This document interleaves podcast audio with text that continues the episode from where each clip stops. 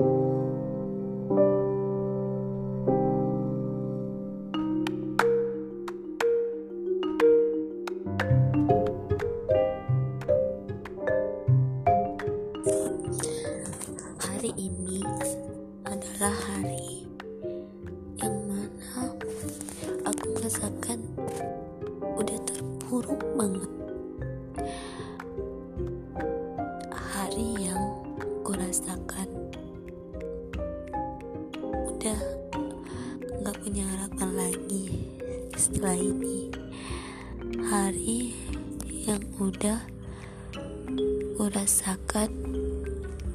sampai di sini aja hidup ini.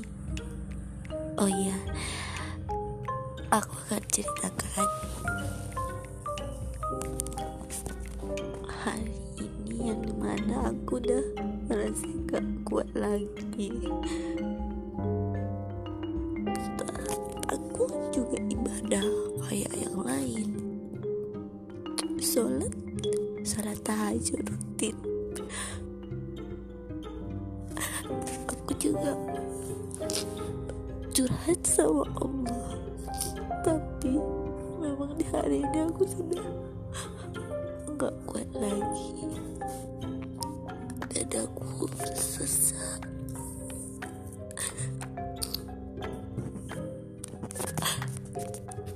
Mungkin dengan aku buat podcast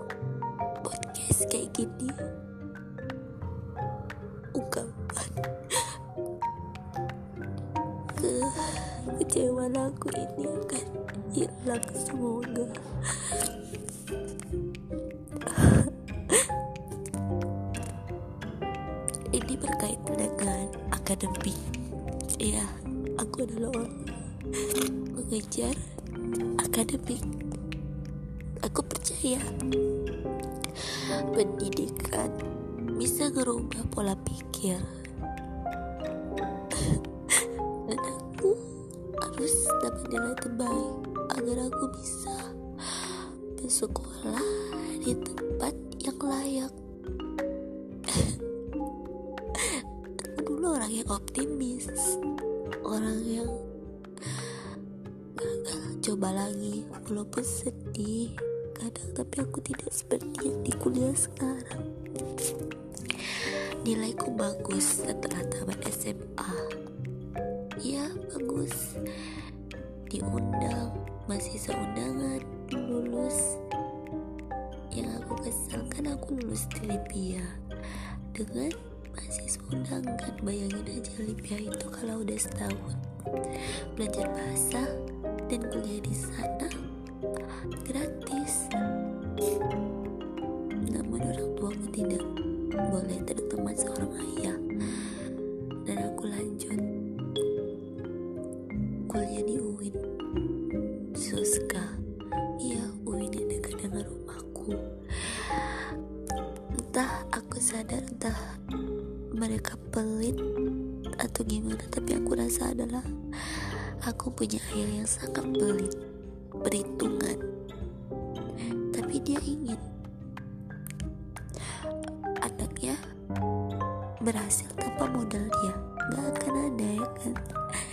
kadang aku juga iri dengan teman-teman yang lain. Punya seorang ayah yang dermawan sama anaknya. Bahkan anaknya bisa dibilang gak terlalu serius belajar tapi kayaknya ya kayaknya fasilitasi aku yang selalu mendengarkan.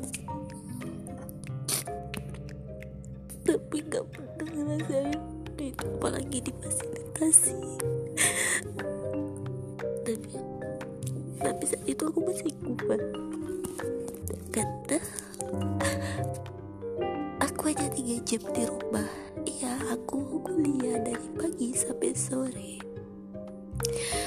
Padahal pulangnya juga kadang siang kuliah tapi aku lebih baik main di kos teman atau di asrama teman. Karena aku gak mau ngerasain sakit. Jadi aku di rumah hanya tiga jam. Tiga jam untuk tidur. Dan bangun lima pagi untuk siap ke kuliah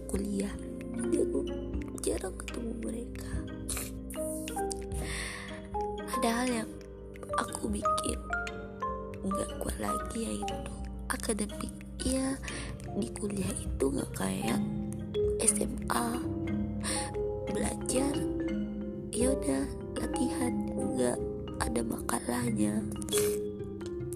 Dan tentu tahu dong makalah itu ya bareng-bareng teman. Aku uh, sejak masuk kuliah di UIN aku itu kayak ngerasa sia-sia aja ngerasa insecure hingga mentalku mati yang dampaknya apa? Aku tidak mampu mengendarai motor. Gimana nggak mati mental anak setiap hari? Disintil dimarahi.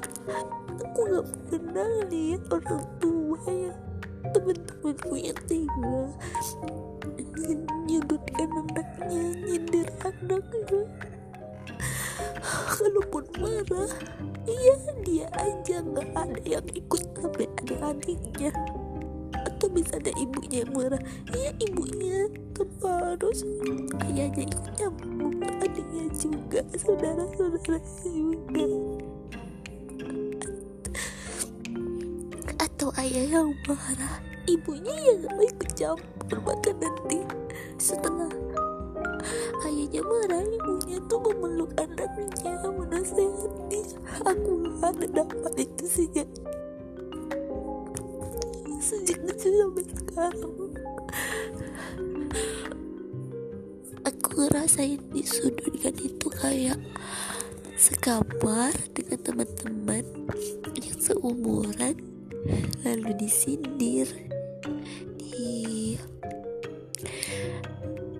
sama-sama barang disindir dan aku disuruh kayak gitu yang aku rasain di rumah.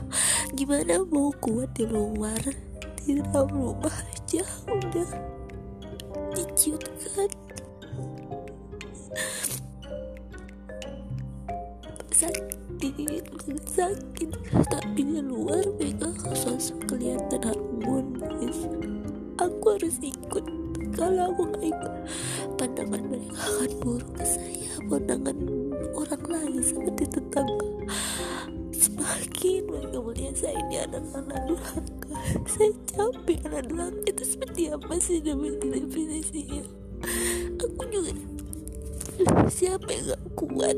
Aku juga punya perasaan aku juga bisa melawan aku membentak. Aku gak kuat. Aku masih mengumpat kenapa kuliah di sini? Aku sudah minta sama Tuhan Tuhan. Aku udah ngerasain. Gimana di pondok dulu? Aku nggak pulang-pulang ke rumah. Aku bahagia di luar aku nggak bahagia di rumah. Tapi Tuhan tak dengarkan. Dan itu aku masih positif. Masih ngerasain oh nanti ada jalan terbaik. Tapi nggak ada sampai aku lulus kuliah. Aku lulus 10 semester. Tapi wajar aku punya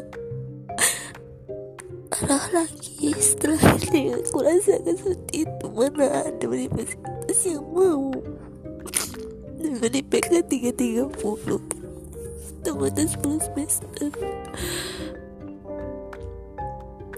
dipandang sebelah oleh mahasiswa sama mahasiswa ataupun dosen.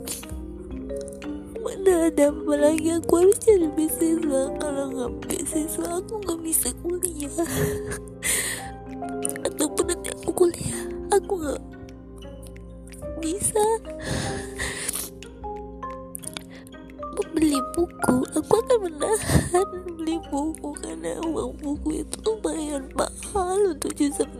bahasa Arab kuliah itu bukan gaya-gayaan. Kuliah itu ada makalah ada penelitian yang harus menggunakan buku dan otak yang fokus itu yang aku rasakan di sarjana. Untuk membuat makalah aku kadang kadang aku juga segan lihat teman. Kayak ngerasa aku di numpang dengan mereka. Gak ada kontribusi apa-apa. Kadang-kadang nganterin aku semuanya sampai hati. Aku ingat dulu waktu mata kuliah sorong pagi-pagi. Jadi ayah. Entah apa yang membuat dia kesel dia sampai hati tidak karena aku kuliah sakit kan?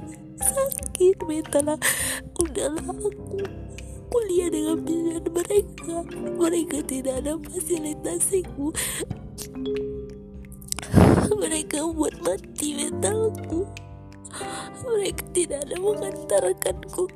Pergi kuliah kata coba kuliah dengan menggerutu.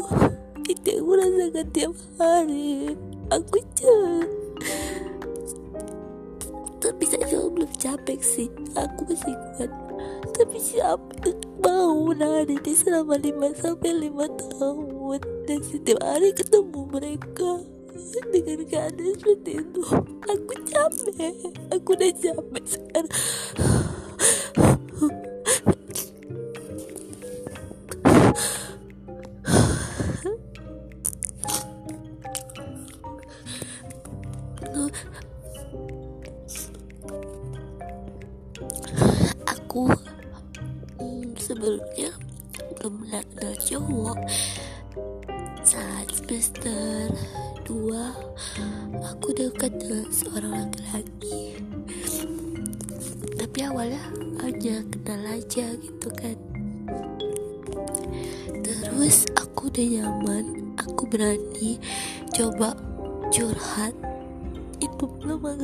aku curhat dengan cowok.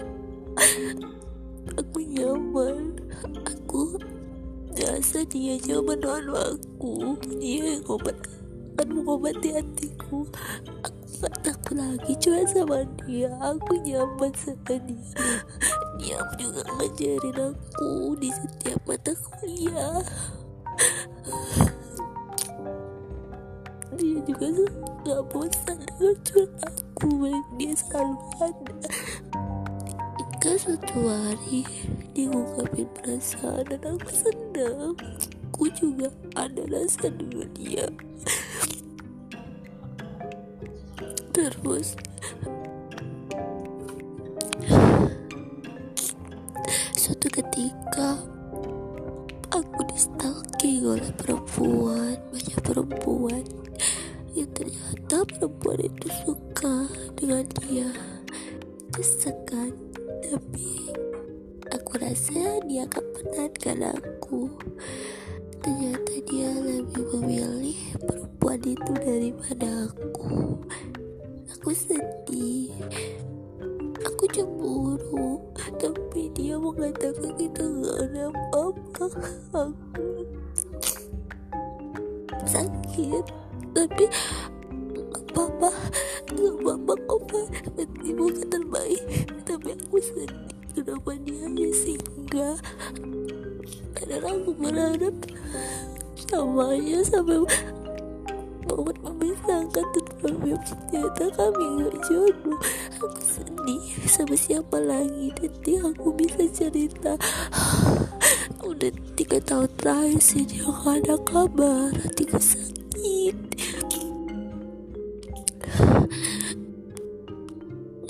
sama dia lah. Sedikit ringan depresiku aku sakit. Oh ya mengenai akademik aku udah selesai sidang. Sekarang aku lagi ngurus SKL entahlah aku gak tahu setelah SKL ini aku ngapain lagi batinku sakit hari ini aku ngerasa terpuruk banget. Aku belajar aku dari ini. Aku gak mau jadi ibu seperti ibuku. Yang tidak bijak. Merasa benar sendiri dan tidak berpendidikan. Aku harus jadi perempuan yang berpendidikan. Aku mau belajar dari kesalahan ibuku. Aku ingin jadi ibu yang selalu ada untuk anakku. Dan untuk pasanganmu selanjutnya ya agama yang pasti. Aku ingin ayah seorang suami yang menjadi ayah abang untuk anak-anakku. Yang gak pelit anak-anakku yang tidak selingkuh setia. Aku udah capek keluarga broken seperti ini. Ayah yang berian dan ayah yang pelit. Karena puncak dari keluarga itu adalah seorang ayah yang kedua ibu. Bagaimana anak yang bisa kuat di luar kalau ibu dan ayahnya yang menjadikan anaknya dari rumah ah, aku ngerasa numpang di rumah ini. Aku ngerasa habis kerja nanti aku harus ganti semua-semua. Telah diberikan orang tua kepada aku harus mengganti. Begitulah. Seolah-olah mereka memang bertindak kepadaku. Mereka tidak memfasilitasi. Mereka tidak ada tanggung jawab pakai sok-sokan lagi. Menuntut aku kayak yang lain yang difasil yang kayak yang lain kayak teman-temanku yang difasilitasi. Penuh dari orang tuanya padahal orang tuanya hanya kerja di sawah bertani. Namun fasilitasi penuh untuk anaknya semisal baju. Aku baju. Untuk beli baju aku harus mikir sedangkan mereka nggak mereka bagus penampilannya sehingga menjadikan good looking dan dihargai oleh orang. Kalau aku bajunya seperti itu jadi nggak dihargai sama orang. Nggak good looking kadang nggak good looking nggak dihargai penghargaannya nggak ada. Dirawat mereka dirawat karena difasilitasi orang tuanya mereka pun terawat. Tidak sepertiku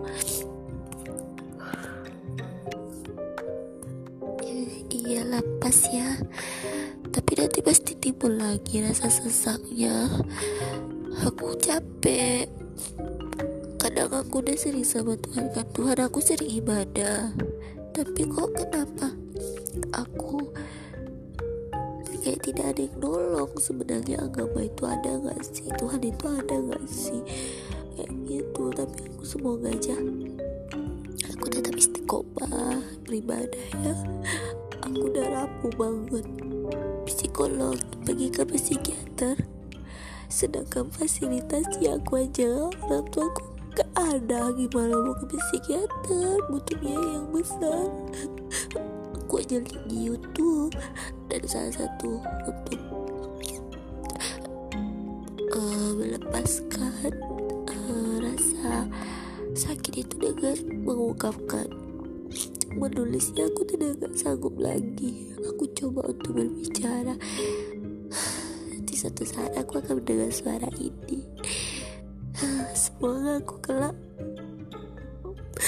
berjodoh dengan laki-laki yang baik setia tidak pelit bekerja keras tanggung jawab ayah yang baik itu anak-anak yang agar aku rasa bahagia aku ingin perbaiki keluarga aku aku gak peduli mereka lagi pokoknya doain ya aku lulus beasiswa aku bisa S2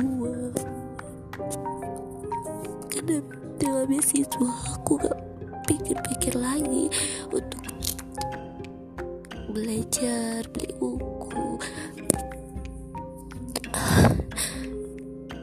tidak bisa. Kalau kerja sambil kuliah tapi gak selesai. Aku ingin S2 ini aku perbaiki. Kesalahan di sarjana dulu. Aku udah ngerasa kayak ya Allah apa bisa? Katanya Allah maha mendengar tapi kenapa kayak diam-diam aja? Apa benar aku terlalu durhaka yang lain durhaka? Kenapa bisa berhasil? Kenapa aku yang hanya mendam sendirian marah sendirian? Kalaupun terungkap di depan orang tuaku ya bisa nggak sampai aku kabur dari rumah.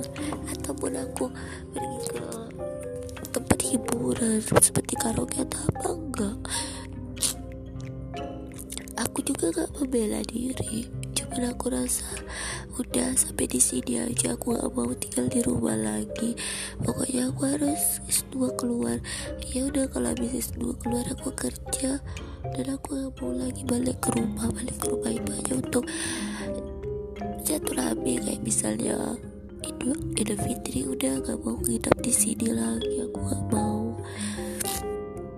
Aku udah gak kuat lagi. Batinku sakit lima tahun aku menahannya bayangin coba dalam keadaan kayak gini. Mungkin orang banyak ngerasain iya aku lebih berat dari kamu. Makanya aku harus bikin podcast sendiri. Kalau cinta sama orang aku yakin mereka lebih berat cobaannya. Coba mereka gak diungkapin. Kalau ke psikiater aku gak punya duit. Sedangkan untuk belanja makanan aku harus pikir gak ada duit. Aku capek punya ayah seorang ayah yang pelit tapi dia gak pelit sama ponakannya. Di situ aku sedih anaknya siapa? Yang tahu jawabnya siapa? Tapi aku yakin pelangi setelah hujan. Tapi aku belum menemukan pelangi setelah hujan. Entah, semoga aku kuat. Kalau enggak udahlah sampai di sini aja hidup aku. Aku udah ngerasa nggak kuat lagi. Aku mau ngomong apa lagi ya? Rasanya aku tuh udah capek. Tapi lumayan lah dada aku udah mulai sedikit lega lepas. Tuhan ini podcast untukmu semoga kau terus mendengarkan kapan sih kebahagiaan itu. Aku udah nurut juga. Terus apa yang aku lakukan? Memang aku harus keluar dari rumah ini ya kan? Aku gak bisa ke mana-mana. Aku tidak bisa pakai motor dan aku gak mau menggantungkan hidup kepada orang. Aku mau, gak mau dikasihani. Aku capek.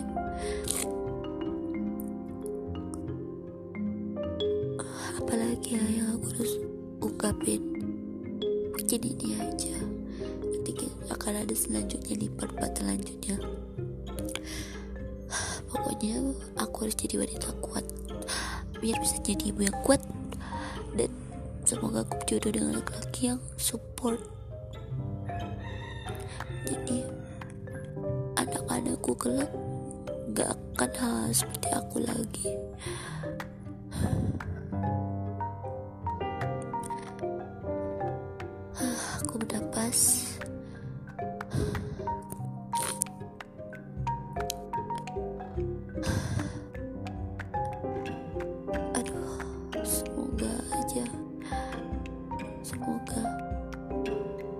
agar aku bisa ngelupain orang yang jahat.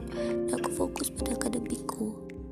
Tunggal dan tidak bergantung dengan siapa pun sehingga aku fokus dengan pilihanku yaitu kuliahku di universitas pilihanku juga beasiswa.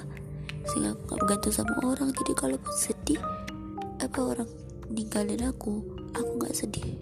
Karena aku gak bergantung lagi pada mereka